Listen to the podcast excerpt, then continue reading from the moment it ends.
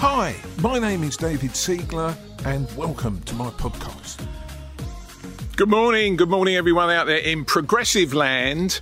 And uh, I just thought I'd jump on and, and share a, a problem, an issue, something that's come up in my property business. Um, you know, a lot of the time we see a lot of videos, live shares, all about the good stuff, how easy it is, successes, big shares. Uh, but I'm going to share something with you now that's happened in my property business, my buy to let, single let, buy to let portfolio. Uh, what the issues were and how I resolved it because I think it might help you. So I'm going to try and help you if you finish up in the same situation that I did.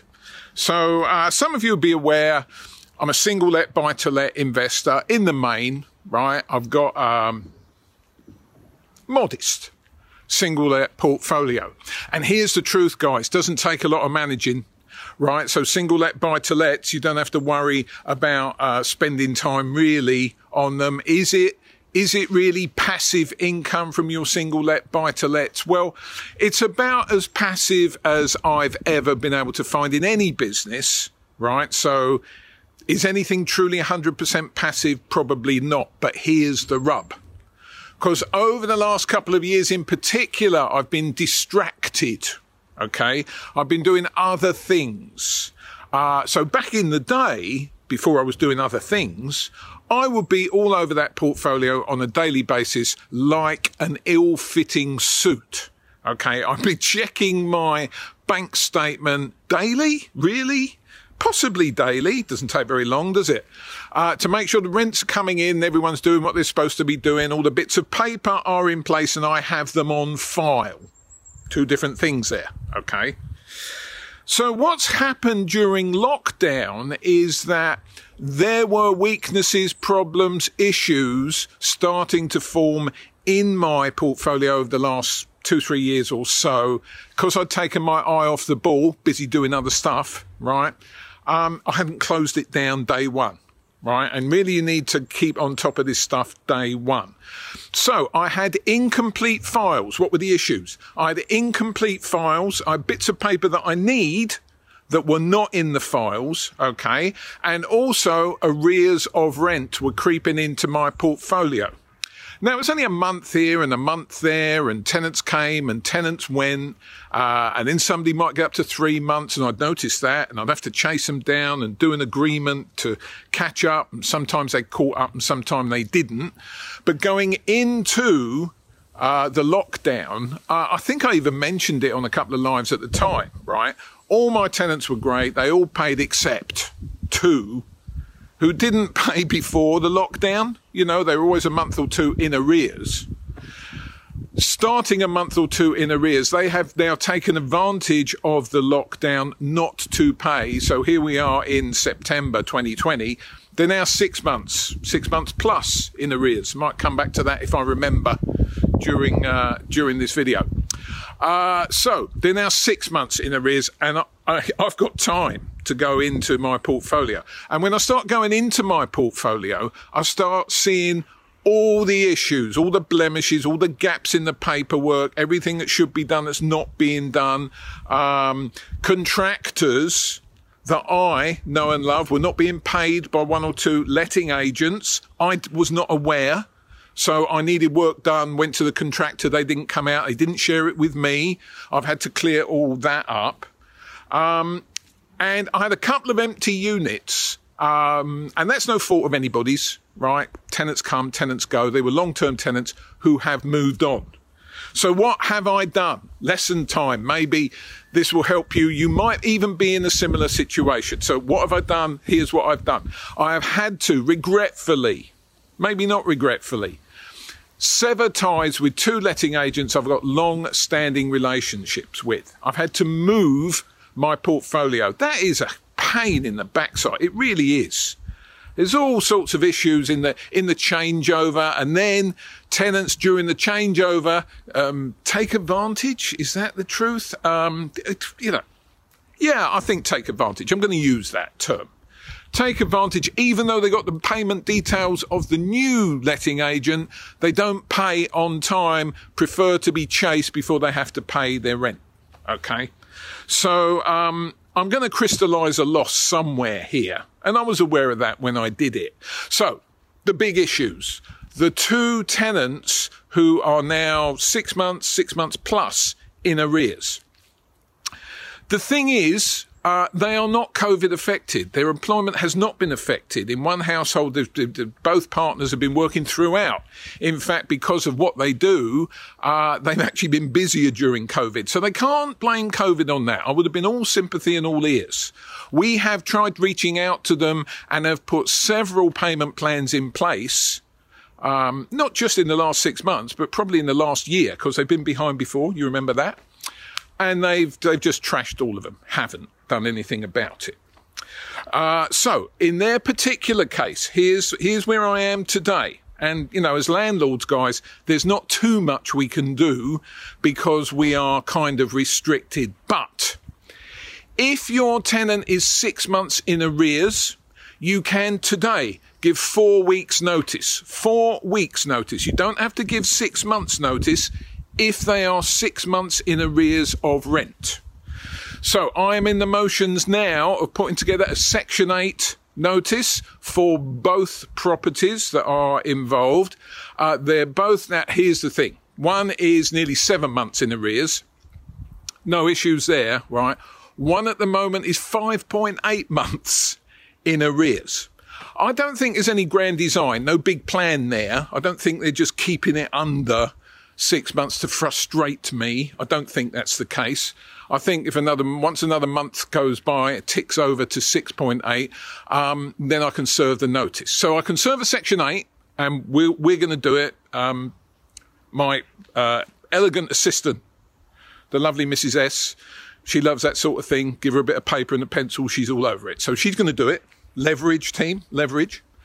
Um, we're going to get those notices out. Now, four weeks notice, but here's the truth. Uh, they don't have to do anything, the tenants. They're going to get this bit of paper and it's going to crystallize in their head that suddenly nice, cuddly, you know, happy Dave is actually sort of waving the big stick and is going to do something about it. And I made it absolutely clear to them that if they run off into the night, right, first of all, I get my property back. That's not so bad. But as a matter of principle, because they've trashed so many agreements with me going forward, and because I've been distracted, I haven't enforced the agreements. Okay, I am going to hunt them down. I will. I'll, I'll, employ tracing agents and I will pursue them through the small claims court. If I get the Section 8, uh, then that has a money order attached to it anyway. If I have to go Section 21 down the road, um, and that's more complicated, I have to wait six months for that. I will pursue them through the small claims court. Why? Because it's a few hundred quid extra for me, but it's going to be a pain for them. For me to pursue them, I'll catch them, I'll get them. By the time we'll get a CCJ, they won't be able to get a phone contract by the time I'm finished with them. Why am I doing that? Because they have really pissed me off, right? I've been nice, nice Dave. Nice Dave, cuddly Dave, helpful Dave, reaching out to them, Dave, right? And they've just shat all over my good wishes, right? So in these two particular things, that's what I'm going to do. So if you're in a similar situation, six month arrears, Section 8, you can get it out now. Four weeks notice. That will surprise them because they probably are not aware of that. However, to enforce that, as the law stands at the time of recording, could change. I cannot apply to the court for a hearing until December the 20th. And then I'm in a great big queue, right? But I've started the process. What else can I do? I mean, I can't do, the days are gone when I could ring Salford Express Removals and say, I want possession at about quarter past five. Can you help me, guys? You know, those days are long gone. We don't do that anymore. No, no, don't do that. That's not what I'm saying. You've got to do it by the book. Okay. So the two empty properties, again, I have gone to new letting agents. They were managed by the two that um, I've moved on from. So I'm making new relationships with new letting agents. And I, I just thought I'd pass this on as a matter of interest to you if you're out there letting today. So here's what I said to my new letting agents. I said to them, right, I want somebody who's going to pay the rent, right? I'd, I'd rather wait an extra month and find the right tenant. They get a tenant in there that's going to mess me about. And I want a property owning guarantor for every tenancy. Now, I used to do that when I was more hands on and managing myself, I wouldn't let anyone into one of my properties unless they had a guarantor. And letting agents always squinted and squealed. They always said to me, Oh, Dave, not in this area, won't. Oh, it's all uh, local housing allowance, housing benefit. They can't get, um, uh, they can't get guarantors. Really? Really? So here's the truth. I've had two properties on the market. Both of them have let. They are now let. They let within a week right? One of them, I had, I must have had about a dozen viewings on. You know, it was busy, busy, busy. Okay. So there was no problem letting those properties in the current market. And in spite of the skepticism of the letting agents, both of the tenants, prospective tenants, one's moving in the end of September, one's the middle of October, um, both of them have produced property owning guarantors. So at the moment, my feeling of the lettings market, if you're a prospective tenant, is that it's really hard to secure a property out there, a good property in a decent area, right? So if it's really hard, then as landlords, it's the one area at the moment, I think, in the property business where we are in control of it. So you can ask for what you want. And, um, you know, as a, as a young thrusting young buck of a landlord, which I was back in the day, right? I always sought a guarantor. And here's the truth, guys. Have I been knocked by tenants over the years? Yes, I have. But I have never been knocked by a guarantor. So get a property owning guarantor for your new lettings if you've not been doing it before. Or if you have been doing it before, like me, and it's lapsed because you left it to the letting agents, oh, they've passed credit referencing, David. They earn £30,000 a year. It's easily affordable. Yeah, it's easily affordable if they want to pay. But if they don't want to pay, it's a different story, right? So make sure you get your guarantors. So there we go.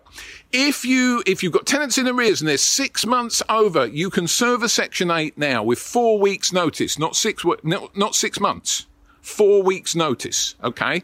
You can't do anything in four weeks, but on December the 20th, if I'm spared, we can make an application to the court to get the hearing in the queue.